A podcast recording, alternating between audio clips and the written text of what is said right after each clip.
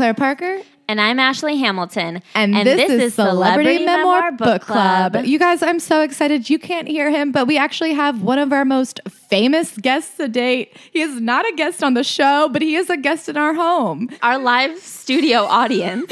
Soon to be famous TV star Dan Perlman. You guys, you can catch him on Showtime beginning May 23rd.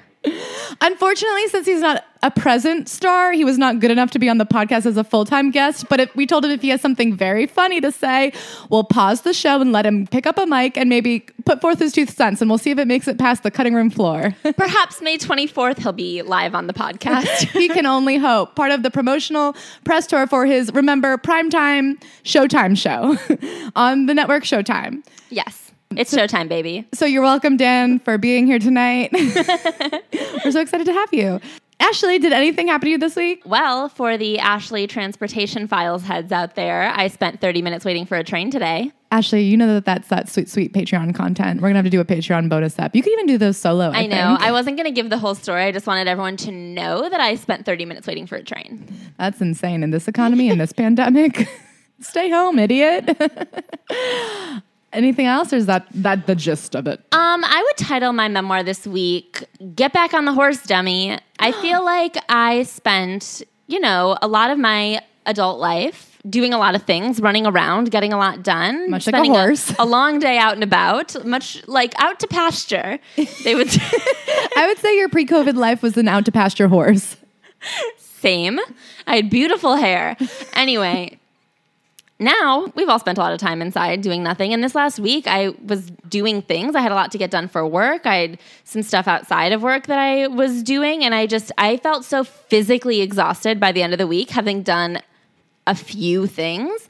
And my God, I, I mean, I need to get back on the horse of doing stuff. I mean, you were there for my famous "I'm afraid I'm a whale and no longer a goat" rant about how I think of myself as genetically an extrovert. But then one time I saw this exhibit at the Natural History Museum about how whales actually used to be goats, but after the Oh, this. the meteor hit, I literally erased this from my mind.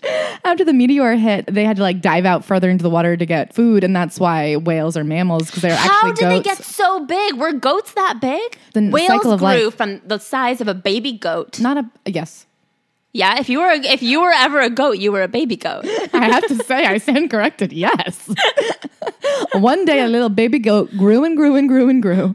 to a humpback whale. If you can believe it, it's true. And so I was just saying that I feel like COVID has turned the extroverted goat self into an introverted whale self. And I'm scared I'm too far along the process of change that I can never go home. I'll never stand on land a party again.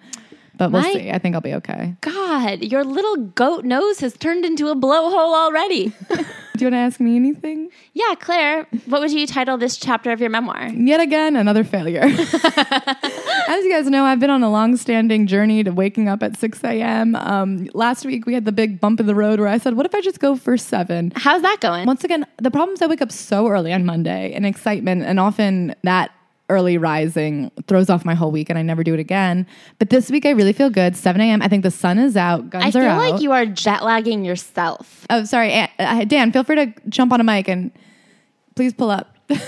I just felt you guys. I felt you guys struggling, so I thought you needed a fresh. ah, the consummate professional. On the I- Showtime in- in- zone. In, in an old improv, you'd someone tag someone in, and then you- you'd be like, "I'm a ghost" or whatever. You know, you just kind of hop in there. A supportive friend to lean on. Oh, if you guys are recognizing Dan right now from his voice, it's probably because he has had pretty well known roles in the Who's with Tabs universe. He was Milk Tender one on yeah. bitchnesses. on Bitchnesses. He Oh, played the. Bitchnesses, is, I believe, episode one. yes. Yep. Yeah, I was the milk tender, and I remember. Can I give a backstory? Please. I remember when you sent me the the script, and you asked to confirm my availability, which was I believe six a.m. on a Sunday, and and you sent it to me, and you were like, "No rewrites. Like you just have to do it as written, Like theater. like theater." Yeah, and I yeah, you know, like, Like you a Mamet play. You Yeah, take yeah, what yeah. you're given and you're lucky for it. yes. And then I texted you. Uh, it was like confirming I just pour a glass of milk, and you wrote back confirmed. And that was it. That was my Oh my god, did that scene get cut? No, it was in there. No, it's in my reel. It's, it's actually the only thing in my reel. It's on a loop. It just goes on an endless loop. I don't think you're ever in focus. No, I'm not in focus. Actually, everything is in focus. The milk is in hyper focus, and you actually wiped me out of frame. Isn't that weird? You put a duck over my head. It was like you didn't sign the release, Dan. You didn't didn't, sign sign, the the release. release. we sent it to your lawyer. I was sent. I was sent that form. You were Did having we me sign my rights away. Anyone sign a release? if I was anybody in the cast of Bitchnesses, I would call us and say, You have to take this down. It's bad for my career. No, I'm happy about it. Okay, well, Dan, thank you so much. Oh, thank you for having me. Yeah, I'll be yeah, over here. He'll be over there. Should we get into this week's topic? Unfortunately, I guess we have to just because we bought the book. Yeah, I want to say first and foremost, I'm sorry.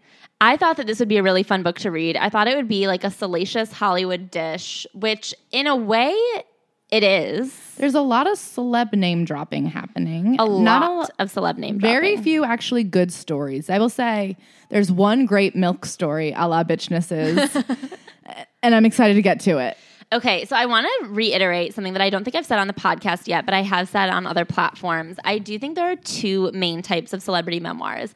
There is a Who I Am memoir, which was sort of Drew Barrymore, Mariah Carey. Really, they dive into their past in a way that's relevant and they really show you who they've become, how their experiences have shaped them, the ways that they've learned lessons. They talk about experiences and Hollywood shit in a way to show how it's shaped who they've become and the things they've learned.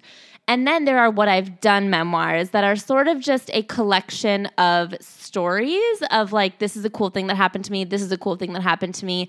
I'm a famous person and a lot of cool things have happened to me. That is a Kendra Wilkinson. That is a Steve O. And that is a, this week's Rob Rob, Lowe. Rob Lowe is uh, what you would call a pretty face, right place. That's what I would call a, a Rob Lowe career. So Rob Lowe grew up in Ohio. Classic story. Parents divorced early. His mom was rich. His dad wasn't. His, his dad sounds very angry and fight prone. He was great at tennis. I believe Rob Lowe claims that his dad was good at tennis before anyone else knew what it was. Yes. Okay, this I think is a symptom of the divorce when you don't spend a lot of time with a father figure. Like everything they do is perfect. We saw this a little bit with Mariah. Even though he had a lot of flaws, she really like forgave him for everything and talked about how great he was.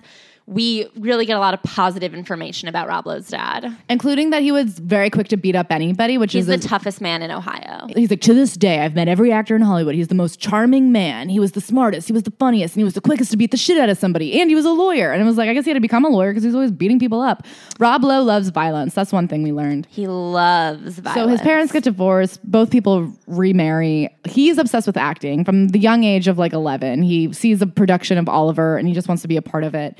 So he starts acting in local things in Ohio. His mom is kind of ahead of her time. She's like a new agey freak who's obsessed Yeah. with being allergic to stuff.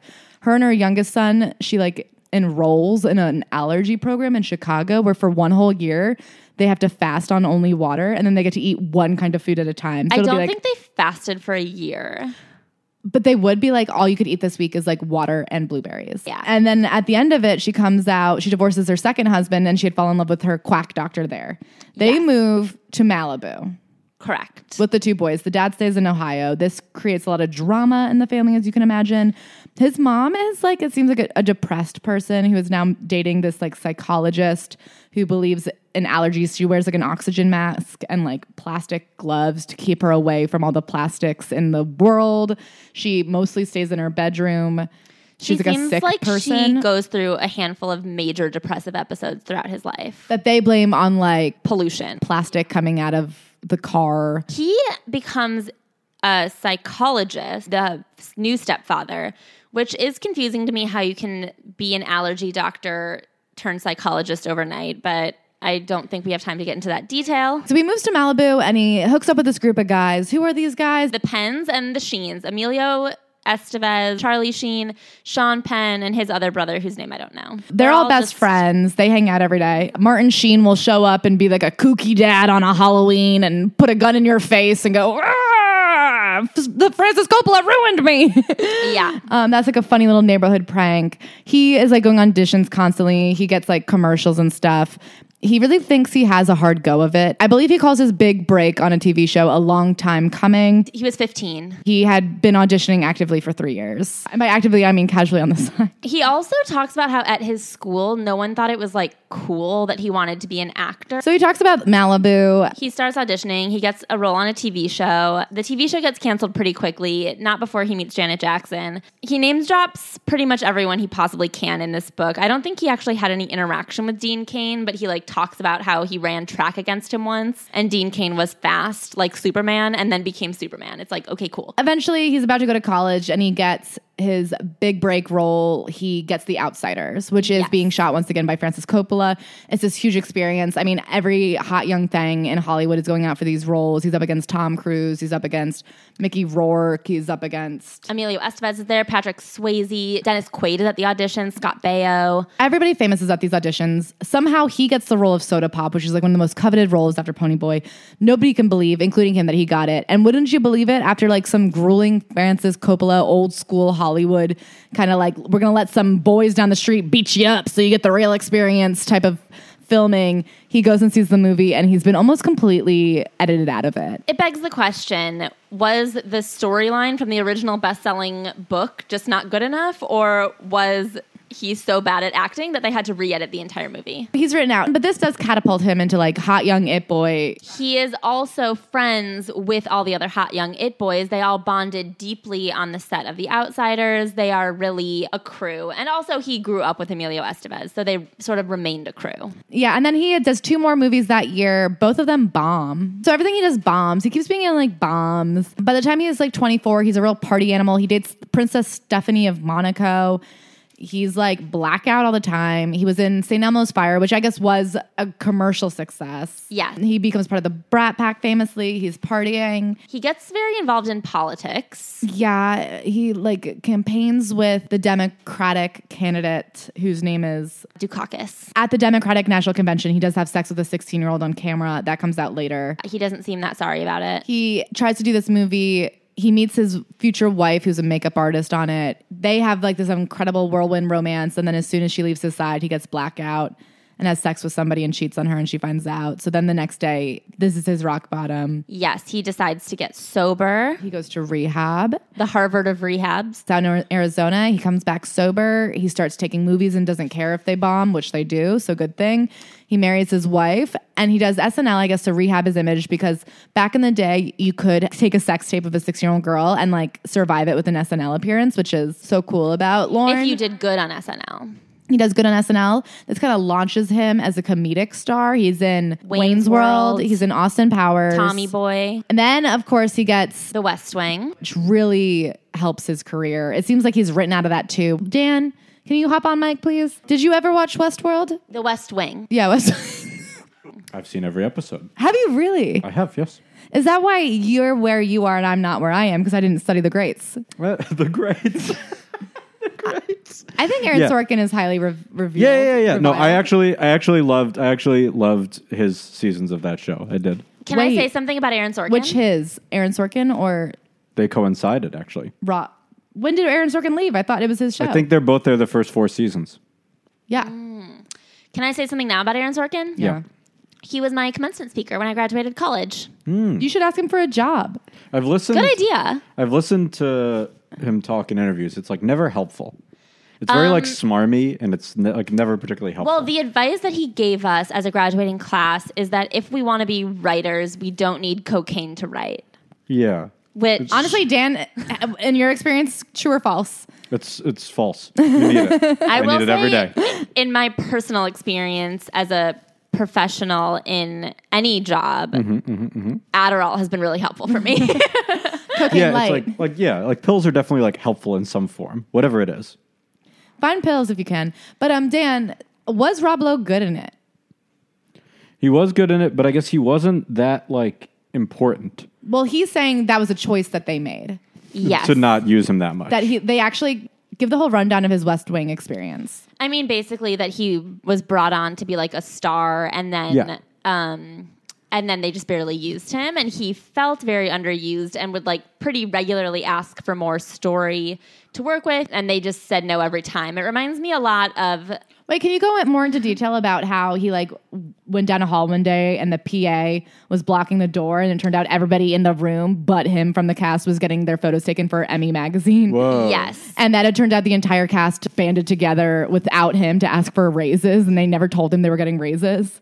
They did tell him they were getting raises after they got them But I think he was already like making more than them. I think I think my awareness of it was like he was like ju- it's like yeah they like didn't use him that much, and I think he also like they thought he'd be the star, but then like they got Martin Sheen who's like Yeah. better. Who's Yeah. his childhood friend?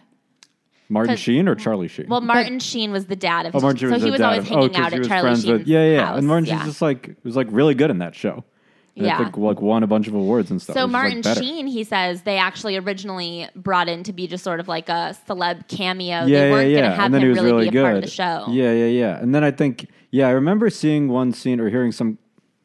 It might have even been Sorkin saying this that there was like a scene in it, and like Rob Lowe acts really like angry in the scene, or he's like really short, and he's talking even quicker than. Like he's just like trying to get through it because he's so mad and he just wants to storm off set that day, and that was because like they told him right before like we're actually cutting your next three scenes to save time and money or whatever. So he was just blah, blah, blah. and Sorkin was like, but that actually works because I like when people talk quick. So he was really mad and talking real quick, and it was just like, but yeah. So even when he was like furious and trying to sabotage it, it like was helpful. I do the think it's because he might be a bad actor. So like his the opposite of he does a whole thing mm. in Yeah. this book about how some people will say going to Juilliard or taking acting classes or studying is good, but he actually thinks it's better to not have any preparation. And he says going with your gut confidently is more important than any prep, character work. Yeah. Or studying. And he goes, It's not fair because it's not respected in the same way, but it's actually, in my opinion, much better way of acting. yeah. The Everyone- lazier way. Yeah, everyone seems to think that like what they do is The best. the best way to do it. You know I don't know mean? why this shortcut I take isn't respected like the people who try hard. yeah, yeah. I mean, I can only speak as experience of someone who has zero training and doesn't know what they're doing. it, would, you're a TV star. it would definitely be nice to know what I'm doing a little more. You know? Well, have you thought about confidently going with your gut? no, I I've heard that's almost better. Do you know um, at one point, um, Rob Lowe actually tells us, and I actually asked a guy I'm seeing who is trying to become an actor. He, Rob Lowe writes, an actor's worst fear is not being able to cry on cue. And I want to ask you, in your experience now acting, Yes, yes, yes. is that your worst fear? No. Okay. But I will say, I don't think I could do it. but I fear other things more. I know I couldn't do it, and I don't mean, fear. moved I don't on. fear failure. I've accepted that I would fail in that respect and moved on to other things. Well, in I'm my sure head. it's helpful when you're the head writer of the show you're on. You just don't write crying scenes. You're right around that. Yes. I asked um, this guy if, if not being able to cry on cue was his worst fear, and he said, Rob Lowe does TV and movie acting. They make drops. That's true. They do. They said it's fi- very easy to fake crying. And I, I thought, good point. Some celebrity was like the best trick in the book is you just use your own spit. Ew. Imagine how much spit you have to wad up and shove in your eye to get a good teardrop. But great, going. great actors are spitty, and that's one of the big things about Broadway. That's true. They That like an project a lot. honor, a great honor is to sit in the front row and be spat all mm. over. Yes, Ugh. by Nathan Lane or something. Yes, people collect Nathan Lane's spit. Do you know what? Can I say this is why I'm not a theater person? That sounds unsanitary. Especially, can true. I? Do you know what? I wonder if Pre-COVID, it was COVID will change Broadway acting forever. yes, people will only be sitting in the balcony, just like way the far cheap away. seats are going to be the front row because it's if you're sitting in the front row, you're like putting yourself at risk. Can you cry on command? Can either of you guys? I can't even cry when I'm sad. I'll tell you right now, that's not true. As someone who's made you cry, you I take cry that back when I'm before I come at you. Upset. I cry. No, I cry when I'm frustrated, and I cry when I'm mad. I don't really cry when I'm sad. You're such a liar. You're just so detached from your own true emotions that you just have started labeling sadness as other things. okay, maybe. Whoa, that was a fun exchange. Can you, Claire? Can I cry? I think if you give me five minutes, huh? but it does take preparation. I can't just go with my gut. Yeah, there's something like almost like scary about the ability to do that. So back to Rob Lowe, just to wrap up this goddamn idiotic story of a life of a man who just is in things that do pretty bad, but sometimes do good by accident in spite of him. He's still married to his wife. They have two beautiful kids. The end is just him getting Parks and Rec and doing a handful of other projects that he's proud of, and he's grateful for the opportunities and the life he's led.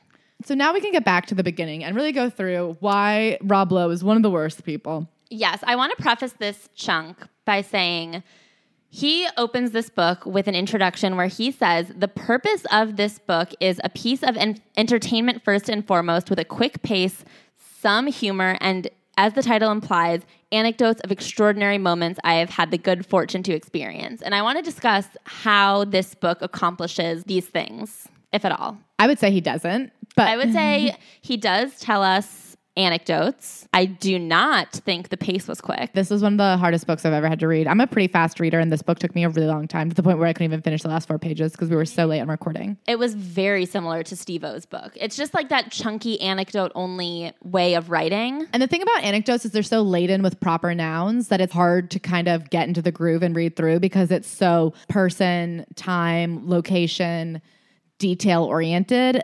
And there's like no true emotion or vibe. It's a lot of first and last names. He also has a way of writing where he like leads with like a passive voice. It's raining on the beach. My mom's coming home from work. I guess his mom never had a job, so that Yeah. wouldn't be the sentence. But it's all there's a lot of exposition before he gets to the meat of the paragraph or the sentence every single time. And I want to point out that every time he mentions one of these celebrities that he name drops, which he name drops a lot, he mm-hmm. mentions them at the end of the story. It's always like, you know, that like sort of image of like a old dude smoking a cigar on the patio and he like tells like a 45 minute story and the end of it is like and that's how I met Your mother. yeah.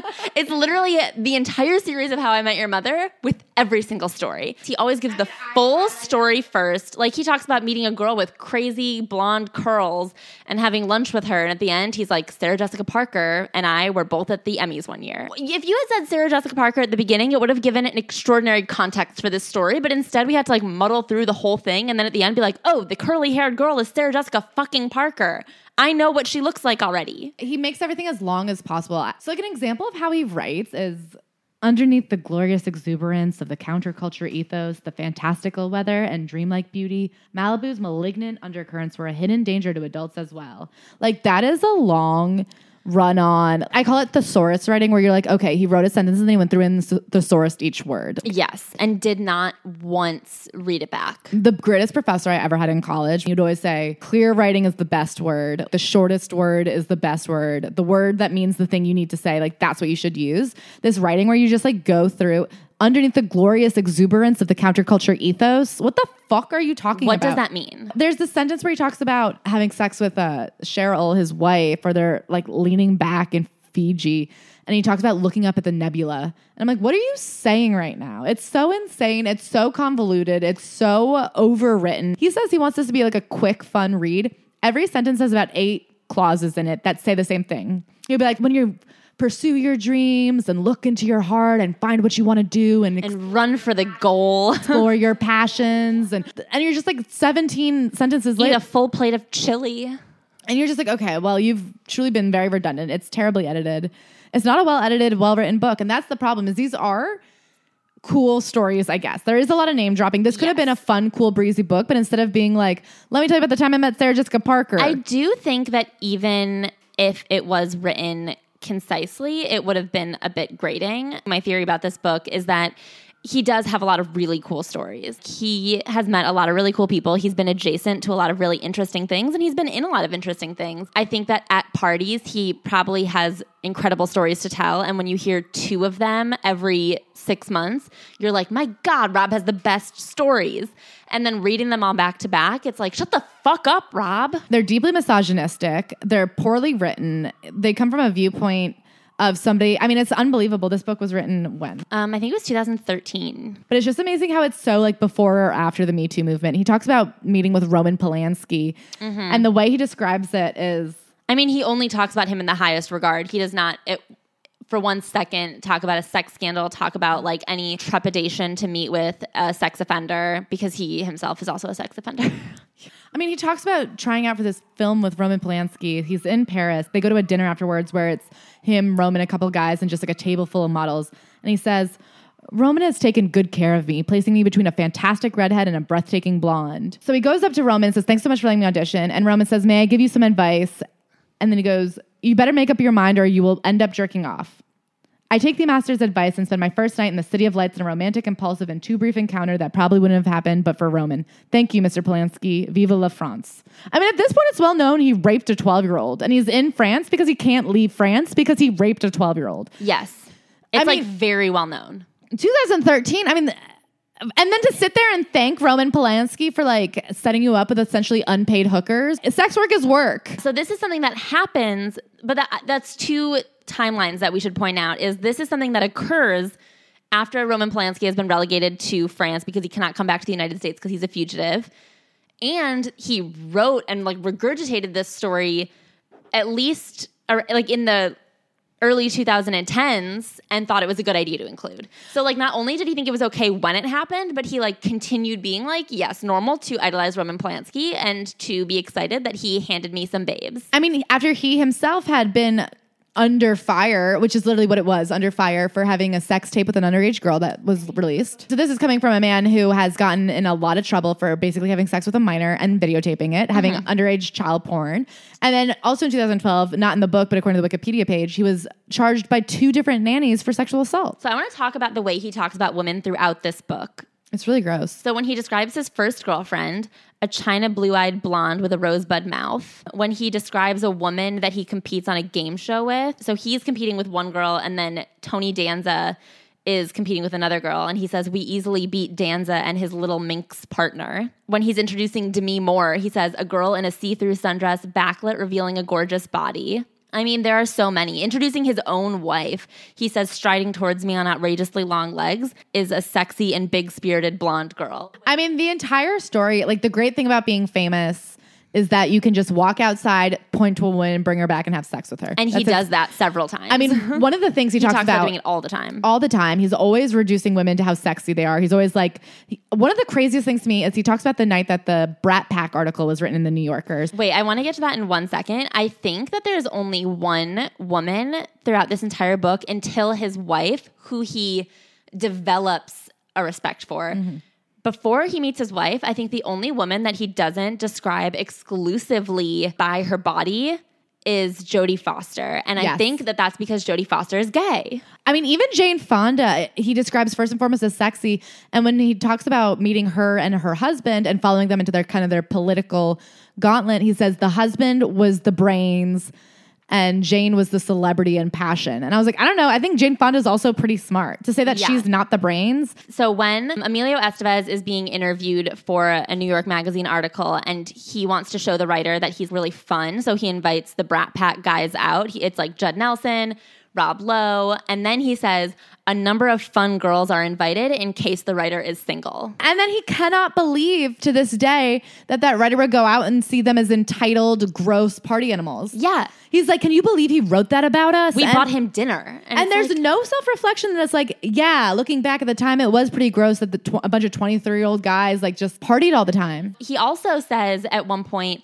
I'd taken to using MTV as sort of a home shopping network. Like he would see girls in music videos and then like call agents to say that girl who was in that Sting music video, can I get her number? And then he would just bang those girls and then leave them out to dry. And I think it's especially interesting considering this quote where he says, I didn't really know I was being treated like an object. I did, however, begin to treat some people the way they treated me. And he has no reflection. He never apologizes for the lack of respect he has for women throughout the entire book. He is obsessed with blue eyed blondes. He brings it up a hundred million times. Even that first ever TV show he was on, that he was 15, and it ends up getting canceled pretty quickly. But he talks about how the two producers, whose asses really were on the line because it was their first show. He's like, the two producers were there because they were married to big time movie producers. And I was like, what a like a discrediting thing to say about two adult women who were doing their job when you were just some 15 year old idiot they plucked off the street and gave credit to for the first time in your life. You never had a good job before and they finally gave you one and you're going to disrespect them by not even naming them, just basically implying that they were only there because of who they were married to. It's disgusting. This is the 70s. I mean, he eventually talks about how his wife is like very good at her job. Yeah. But he also says he first met his wife. He was set up with her on a blind date when they were very young, and then they re met because she was hired to work as makeup artist on a movie he was doing. And he says that when they first met, they went on that first date, and she said that she was trying to become a makeup artist, and he said he never took her seriously. I mean, he doesn't respect women. And it's funny because, as you said, the entire book, he's feeling very sorry for himself for being objectified. And he's like, Look, I see the publicity as part of the job. And it's great when people connect with you on your acting or say your role really inspired me. But he's like, When they're just looking at you because you're famous or they're just looking at you because you're hot, it feels bad. Meanwhile, look at this blue eyed, blonde haired vixen coming towards me. Everybody's a vixen. The way he describes older women as like sex roles, for him to like not look back and give these people their due, every single woman he ever worked with, because he was in very few good movies, are always these like sex pot kind of Mrs. Robinson roles. Yeah. And he's always like, we needed a real hot, sexy older woman. This woman was a real vixen. This woman had a real sultry vibe. He's so disrespectful. I don't think there's a woman on the planet except for Jodie Foster that he appreciates. And the other thing Jodie Foster did Yes. was he says Jodie Foster was the only person who reached out to him during his little scandal. He doesn't even refer to it as a scandal. He just refers it to as like a, the A bad, hard time he went through. which is when he was getting in trouble nationally. Not even trouble. I mean, literally, they put He him was on- getting called out nationally. There was no consequences, but he was called out. I think it was more the sex tape than even the underage girl. And then he just went on SNL and he revived his whole image. It was not a problem. I looked it up online, and basically, she was 16 years old and he was in his 20s. And it, I guess the age of consent in Georgia at the time, and this happened in Atlanta, was 14. Yeah. But to be videotaped was 18, and there was no backlash about that. So the irony of this whole thing is that he's in a movie at the time called Bad Influence, which is about somebody using film sex as blackmail. So that's of course like the horrible irony of when this comes out. And it overshadows the release of this movie because Although he does say James Spader, who's also in it, and the other star who's also in it, are able to keep climbing in their career, that this doesn't slow them down. He's like, it only slowed me down. And I'm like, well, only you had sex with a minor. So, but he says at this time in his life, handheld cameras were this huge new thing, and he was recording everything in his life. So I know it was his idea to record it, not hers. For sure. I also want to say that every time he had a movie that flopped majorly, it was someone else's fault. And he has an elaborate explanation for every single thing. Like this movie flopped because it was overshadowed by the sex tape. He has other movies that flopped because they got rewritten or renamed or re something. Or like one time he has a movie that flopped because it was not promoted well because the studio was mid sale. And like in that transition of power, their movie just kind of didn't get the attention it deserved from the studio. And it's like, yes, I'm sure that there's a reason for every single thing you've done to have eaten shit. Meanwhile, his contemporaries, uh, Charlie Sheen, who got a role that he passed up, seems to go on to huge stardom. Tom Cruise. Tom, I mean, they both left The Outsiders. Rob Lowe did a movie called Class, and then Tom Cruise did Risky Business. He was like, Risky Business, it could have been good or not. And I'm like, well, I guess it turned out pretty good. Ashley, here's my discussion question for you from the Rob Lowe book. Would you say that he takes acting more seriously than any other job in the world? I would say yes. He does think acting is harder and more important than anything else that anyone could literally ever do. And he gives examples. Can you support your thesis with evidence from the book? Why, Claire? Yes, I can. Oh my God, thank you. So, one quote I want to pull in comparison of acting versus athletes this is after his first role. He's 15 years old, starring on a TV show, and then he has to go back to the 10th grade. He says, if you think star athletes have a tough reentry when they retire, try going from endless free donuts, screaming girls in a starring role on television to 10th grade driver's ed. Can I just say, I actually think retiring as an athlete is harder? also, he didn't retire. He was 15. He got a show that didn't pan out. And by 18, he was in The Outsiders. Yeah, but it was really hard for him. So, this is a quote that I think is important regarding the conversation about Tom Cruise and all of the other actors around him post Outsiders picking good roles. He says many people still buy into the idea that actors can control and plan their careers. Even the biggest star is at the mercy of the material offered to him. So I actually think that you can tell a good script from a bad script, but Rob Lowe cannot I agree with that. he kind of brings this up a handful of times the way that like being an actor is the hardest thing of all because all you can control is your performance and literally nothing else but like i um disagree pretty. Well, then it's interesting because at the very beginning of the book, he talks about the, his first experience on the TV show and the star of that show, and how she can kind of seem like a demanding diva because every every day she makes the writers come in and have a writers meeting about the script. And he's like, this could seem like diva behavior, but actually, when you're in the industry, you understand that. If a show goes down, it goes down with the name of the actor, and the actor takes the blame. So if you know a script is bad, it's on you to make sure it's the best it can be. You know what works for you, and this is actually a really good lesson. And then meanwhile, he's like, I had no say. I couldn't have done anything. But that's the thing is he talks a lot about how actors know what works and what doesn't. So when a writer won't listen to him, it's like really dumb of them to not listen to the actor because like they know. And again, I vehemently disagree with that. Like I do see how an actor when saying a line out loud could say, "You know what? Out loud, this doesn't quite ring and I think it would feel more natural for my character to say XYZ. But there's a reason there are writers and there are actors. And I think some people are writers slash actors. But I- Dan. Dan. Uh, unfortunately, he's off taking a business call. I'd love to hear his input on being a writer slash actor. oh, wait, he's back. Oh my God, Dan, Dan, Dan. I actually have the quote Yeah, that we were referencing, and I'd like Dan's writer slash actor opinion on it. Well, here's one. So, in the context of this, he's talking about how basically if a writer won't listen to the actor in terms of what works, he said most actors are very good judges of what works, and yet they are always at the mercy of writers or producers. I've learned an actor who has made it to a certain level knows what works for him or her better than anyone else. Can I say what I've what I honestly think? That- Please. That's why we literally called you in, Dan. Actors are such fucking babies.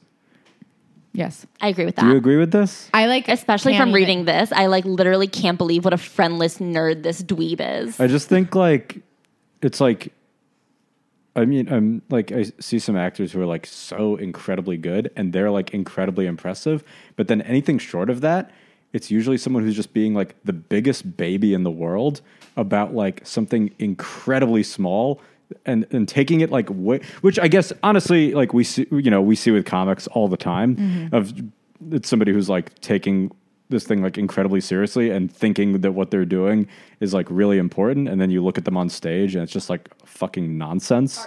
It's just like true garbage. Right it's always it's like they're they're like they're telling the truth up there and the truth seems to be like them finding like you know like puerto ricans steal like it's some like crazy stereotype that you know what i mean So he talks quite a bit about how he thinks that actors are like the pinnacle of existence and everyone around them has it easy. Here's another uh, quote that I'd like to pull. It's about a film that was like rewritten a handful of times. It was reworked a bunch in production, and then the final piece was an absolute flop. And he writes, the original writers took their names off of it, but stars have no such luxury, no way to avoid the fallout. And that is one of the reasons they get and deserve the big bucks. Oh my god, it's just so crazy. it's like the ego, and I guess you see this also. It's just like the ego that every single person involved has that thinks like their point of view is like the only one that should matter. Do you know what I mean? Well, It's that's like- what we literally had that. He's like never had another job, but he's like, no other job is like what we have. I mean, read the next quote Which one? about how actors are different than other people because they end up bonding over their shared experience of Oh being yeah, he Yeah. says he said we support. He says we are one another's support and sounding board. We aren't looking for some sort of actors club or to be cool. We just want to be around people who are dealing with the same new mysterious, frustrating issues. and it's like, yeah, welcome to literally any career. Watch any like like you work in finance, like Barely. the- I'm the receptionist. Right, right. But like, but, But, I'm think friends with them because we all talk about it's not even the Yes, career. but like the way that like new analysts, like the people coming in at the ground level who like are all working together in like the trenches having to work until like 2 a.m. Like they really bond with each other because they are dealing with the same frustrating issues. I mean, I bond with them because we go to the same bathroom, and so you end Yeah. up just chatting because you see each other. a lot of a lot of I of just think he has no concept that other industries exist and do things. a lot of times, like my, my my grandpa was in Korea, but he didn't like bond with anybody in his platoon because like none of them were actors. You know what I mean? so they had nothing to talk about. like the idea that it's like, oh, they can take their name off it if the thing is bad or whatever. It's just the thing where it's like, yeah, when, but when the thing is good, everyone thinks they just like made it up. yeah. You know what I mean? Like the best movies or whatever. M- Some of the movies, uh, obviously, you know who directed it or whatever, but a lot of them you even don't. A lot of our great movies, like you don't even remember who directed the thing. Yeah. You just remember it's like, oh, this famous person was in it or that famous person. and then everyone thinks they like made it up. You know? Yeah. And you know what? My mom will watch John Oliver and be like, I don't know, even know how he comes up with that stuff off the top of his all this like hard data. She thinks everyone thinks he's just winging. Like you there know? are writers who are begging to have their names more front and center. So Right. Um, Rob Lowe, and you still have a ton of money, even though you seem to have bombed everything. You still like walked away with a livelihood that did you did pretty. well. I- yeah, I think there's just like maybe no way to talk about because then like a lot of people are like just like really really good, but then I just think I think there's like it's like maybe like really hard to talk about it, it, like any kind of craft that you love and any kind of like reverence or whatever, and not just come off like just like incredibly annoying. But the other thing is, as we've said, is he doesn't have any reverence for it. As he says, he goes, "I think studying and learning Right? He has contempt for is it. stupid. Right. What you should do is just be confident and go with your gut. Right, Which is what I do. He goes, I never studied. He's like, I studied the better way on camera. His first ever. So he got this that thing when he was 15. He was on a TV show when he was 15. It lasted six episodes and he got canceled. His next job was The Outsiders. And he says that it's the he's like, glad he didn't have any training because no training Right. could have been as good as Francis Coppola as a director. Well, then Right. that then that's a really annoying personality because then we know that with comics also where the thing of like I never write, I just kind of get up there, and they, they sort of have contempt for like trying or like the wor- any work that goes into it. They sort of loathe that because they don't want to do it, so they have full contempt for it, and that's kind of what that energy he's bringing to it. And that I think that's the the baby part. That's the annoying part to me. But he's not like the genius. You know what I mean? He's not Jerrod Ca- Carmichael showing up and winging his audition for JFL. Sure, sure, sure. He then continues to bomb every. I mean, he literally the only good movie he's in is The Outsiders, and Francis Coppola completely cut him out of the entire movie in editing. Yeah, and there's other movies that are that did okay, like St. Elmo's Fire, but that was an ensemble cast and it didn't perform well with critics. I mean, that other movie about last night with Demi Moore, I think did pretty well. I think people really liked it, but again, I just don't think that he has the acting credentials. Like, obviously, he's been in a lot of things, but I don't think that there are that many people who've ever been like, Rob Lowe's acting is tremendous. I think that he kept, as you said, failing up because he's hot. Like, he was Sure. so hot. and he was there. He was hot and he was there, but I think a lot of people are there. I think if he was like a goofy looking character actor, they would have found someone else goofy looking. When he was in his sitcom that never lasted, when he was 15 years old, and with that, he became a teenage heartthrob, even though he Right. says that he didn't have material, he barely had lines. He was just the, he was like the fourth brother in Yeah, I this didn't even know family. what he was famous for. But yeah. he was so hot that teenage girls went fucking bananas. sure. And then in The Outsiders, he was basically cut out of the movie, but he was just mobbed afterwards because he was this hot teenager that all the girls wanted to bang. And so the fact that he just was sexy and on screen at some point, he like kept getting recognized and kept getting more attention. Whereas if he had been less hot, no one would have noticed he was in any of these things. Well, he wouldn't. He wouldn't have. He wouldn't have been in any in the first place. Yeah, he wouldn't have been in them in the first place, but even if he had which is which is not also is not bad. That's just how it works. It, there should it it should be that's who should be in a million things. Someone who's very attractive and handsome, and you want to you know what I mean. Like I get it. Can you ask me a discussion topic? Claire, how does history and say some international headlines, how did those affect Rob Lowe's life? Well, before even the headlines, I want to get to just his obsession with being a history buff. Oh yeah. He is the kind of white guy who's obsessed with history and that he'll like know the name of the Lusita- Lusitania or whatever, and then how many people went down with it. He's really obsessed with knowing what presidents' desks were made out of. He'll be Oh, like, he loves knowing presidents' desks are made out of like this wood was taken from a wreckage off the coast of Japan, and it's just like, yeah, that's history. That's a real cute eye for things, and. I think he's pretty insecure about not having gone to college. He name drops that he got into both the USC and UCLA And he just had to rack his brain to pick which one. But to seem smart, in addition to writing like overly convoluted sentences, he's constantly dropping these weird little like historical name drops into his book. And so I just want to quickly highlight a couple of my favorite.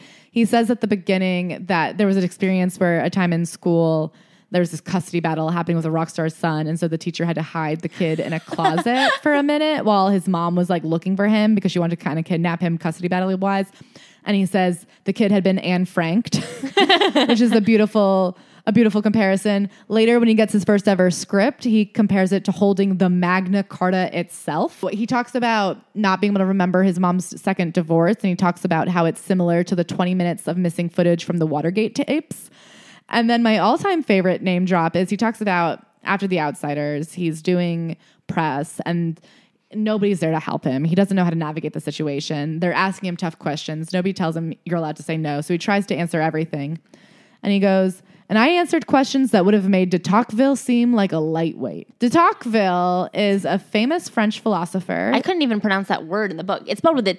Say it again. De Tocqueville? Spelled with a T. Alexis, de, well, it's de Tocqueville. De Tocqueville. I don't even know if I'm pronouncing that right, honestly, but I do know he wrote Democracy in America, which was his like philosophical, like political science review of the United States. And he is a highly regarded political scientist and historically. And I just do not believe that anything that Rob Lowe was asked after The Outsiders would have made de Tocqueville seem like a lightweight. I agree with that. I don't think that would be possible.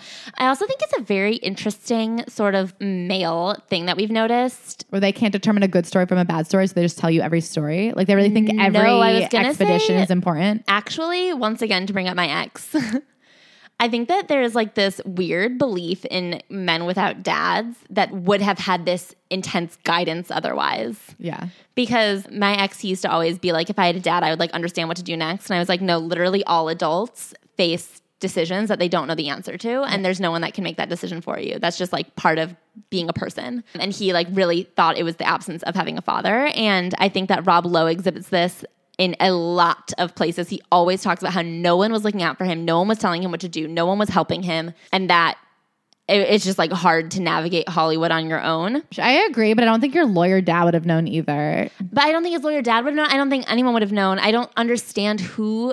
I think it's because like men can't admit that they're indecisive or that they have trouble with stuff, and so they have to like be like, no one was telling me, and that is hard that I didn't have that guidance. And it's like, wh- where would that guidance have come from? Mm-hmm.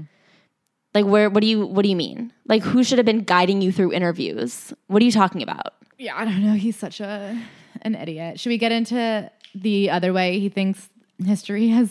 I would say history has impacted his life, but really it's the way his life has impacted history. Okay, so let's get into the rest of the history as it affects Rob Lowe's book, or as the way Rob Lowe affects history, I suppose.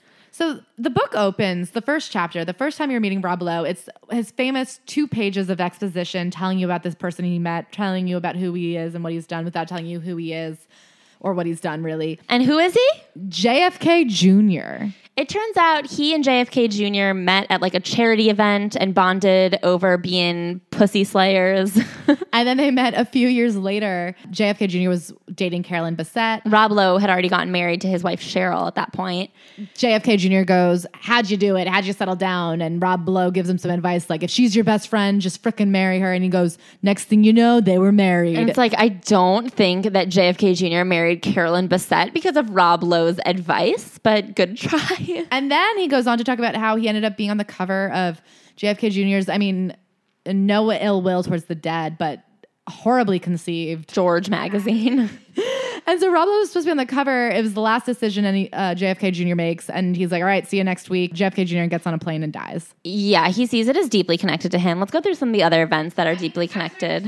It's one thing to have an event that you're going to connect yourself. It's another thing to give the first chapter of your memoir about your life to JFK Jr. because you met him three times. Yeah, and in those three times, you one introduced him to how to get chicks, two introduced him to how to get a wife, three killed him. Rob Lowe is God.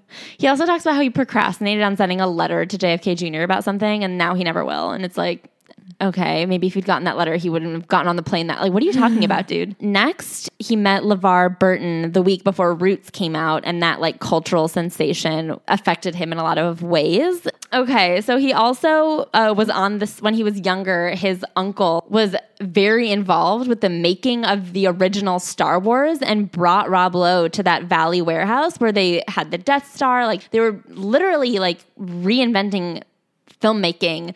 And Rob Lowe happened to be there. That film was Star Wars. Oh, he talks about how he was on some terrible movie, another one of his big bombs. I actually think it was like that big bomb that sent him into having to work in politics. And he was like, the writer of it said, if this doesn't go good, I'm writing for TV from now on. And he goes, that writer was Dick Wolf, and I'm happy to have pushed him into TV because he created Christ. Law and Order. And I'm like, I mean, truly, failing up, failing with ripple effects that I've never seen anybody take more credit for anything. For a long time in this book, I thought we were only going to get the moon landing, JFK Jr.'s death, and a handful of other big cultural events, but he followed through in the last 10 pages of this book and gave us 9 11. Ugh, it's been a while since the celeb has given us 9 11.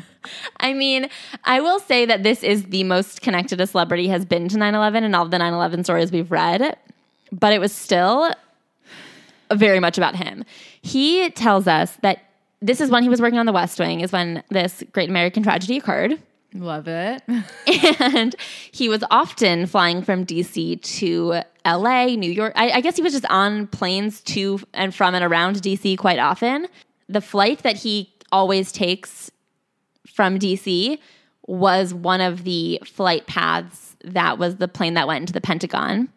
And so one week earlier, had he been on that flight one week later, he could have been on that flight if if he had been on the flight that was part of 9-11 he would have been on the flight that was part of 9-11 yes and but, nobody else can say that. And here's what's interesting is that it turns out the terrorists had done some practice runs um, of the flights and one of them was a flight that rob lowe was on. So he actually did fly with all the 9-11 terrorists and he was like, "But you wouldn't have noticed. You you wouldn't have seen them. They look just like us." you even have some important information. Yeah, one of the guys at Guantanamo Bay, one of the terrorists himself who survived the plane oh, crash yeah. and was in custody, wanted to depose Rob Lowe specifically. he had his lawyer specifically ask for Rob Lowe to come to Guantanamo Bay so that the terrorists could ask Rob Lowe some questions. Yeah, that's crazy. That I'll give him is crazy. You guys, there was so much more bullshit in this book. He like loves listing any gruesome death that ever happened in a 100 mile radius from him. He has like a weird obsession with violence. He gives us like a two page rundown of all the people from his town in Malibu that had tragic life events. It's very exploitive. Can I read the craziest paragraph in the whole book? For sure. He talks about growing up in Malibu. You know, he did know a lot of kind of famous people. Obviously, the oh, Sheen brothers, the the Sheen brothers, the Penn brothers. They were there. Other people who gr- go on to have famous careers.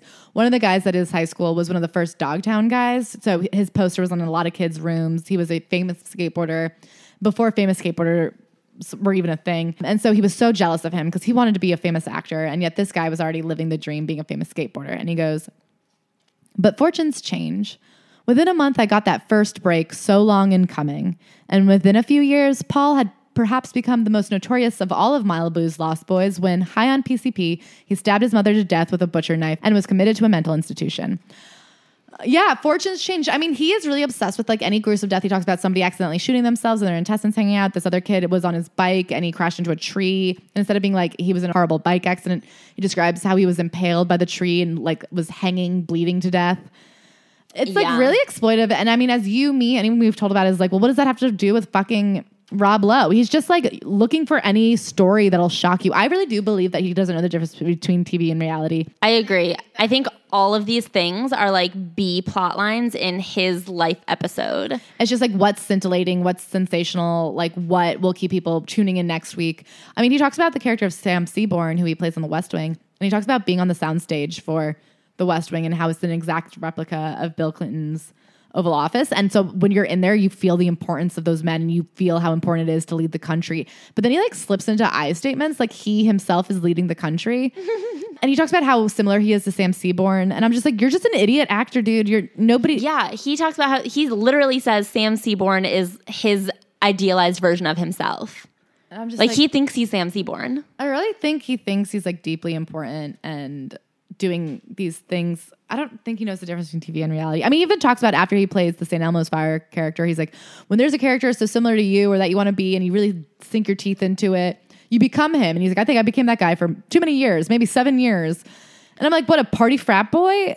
You probably would have been that. yeah, if you had just gone to college like you claimed you could have. So let's talk about what we do learn about Rob Lowe, like glimpse of him that we do get. That's not just like stories of the fascinating people he has encountered. And I think that the only real sense of him that we get is when he hits his rock bottom. Um, he talks a lot about his mom's mental illness and the fact that she has sort of like asked him, she's reached out for help a handful of times and he was never really able to provide it other than like buying her a house or giving money, but he was never ever like there for his family. And his rock bottom, he's basically like Sheryl had just dumped him because he cheated on her.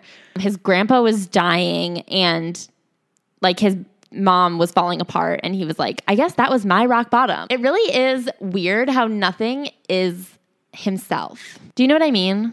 No. The fact that still his own rock bottom was like hinging on the people around him and the fact that like he himself doesn't have any sense of self. Yeah. Like you don't learn who he is anywhere in this book. I truly I feel like yeah, he is a collection of experiences around him. yeah. I don't know who Rob Lowe is.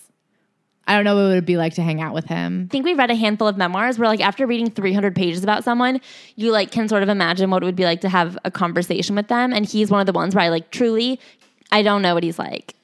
Other than know like what he's like. I don't even want to know what he's like. I think he takes himself deeply seriously. I think he's very self important. I mean, it's not even like he got lucky. He just kept failing up. It's really unbelievable. He's really the center of his own universe and he thinks everybody else's universe. I'm pretty sure he cheats on Sheryl. He's had two nannies that sure. accuse him of sexual assault. Um, I'm really disgusted by the people he idolizes. He loves violence, I know for sure. Yeah. He talks about like some director and how he's so old Hollywood that if somebody was rude to him on set, he would just go beat that guy up. And he's like, that's really respectable. Like, that's the way it used to be, the good old days. I don't know. He's kind of a gross, empty man. I mean, I guess eventually he finds success in comedy, sees in all those Michael Myers comedies. That kind of revives his. Also, I think that that's what's interesting is like the best movies he's been in. I don't think that no one else could have done what he did. Do you have any final things to say about Rob Lowe? What was the most upsetting story he tells, would you say? I would say the most upsetting story is probably just like the list of ways people in his town have died. oh, he discovered Daryl Hannah. He was like the first person to think movie star Daryl Hannah was pretty, I think. He calls her his little fairy. fairy. princess. His little they sat together at a Thanksgiving one time and now she's his fairy princess. My friend Daphne, when I told her we were reading this book, she just kept being like, What will he when will he explain the work he's gotten done? When will he explain his terrible plastic surgery? It doesn't come up. I will say it's interesting because before this, I realized that like I just only knew Rob Lowe fondly as just like a Rob Lowe. I didn't like know anything really about him at all. And now I dislike him a lot. You know what? Actually, to bring back what you were saying about who is he, I think it's funny because we love to do how did 9 11 affect our celebrities? And I will say, with most people, it's like how did 9 11 affect them? Yeah. Rob Lowe did have this like weird brush with 9 11 where he said he was with that crew regularly. And he was like, see you next time, guys. And he's like, now they're all dead. He doesn't seem at all affected by it. It's just like things that have happened to him and there's no response, there's no emotional vulnerability. Like, It's very interesting that someone who is so self important about acting doesn't have an emotional response to real like Anything. tragedies in his life. so my dad, I texted him about this book because me and my brother have had a running have had a running joke that Rob Lowe is my dad's favorite actor, and we didn't really know anything about Rob Lowe when we continued to gaslight my dad into thinking that he loves Rob Lowe.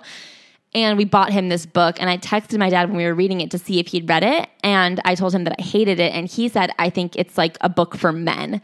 And I do agree that the way he like brags about conquests, the way he just like riffs these stupid fucking stories, like I think it's like a The bloody a guy, gore. a guy impressing other guys. Yeah.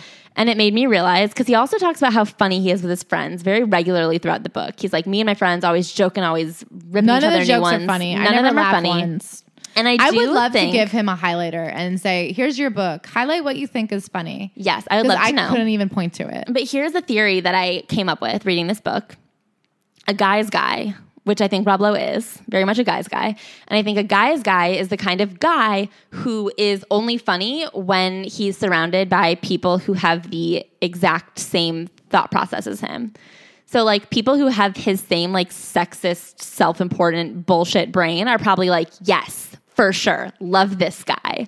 And he and they're the people that he surrounded himself with. Like he doesn't really have female friends besides Jodie Foster, who is like kind of his friend, I guess.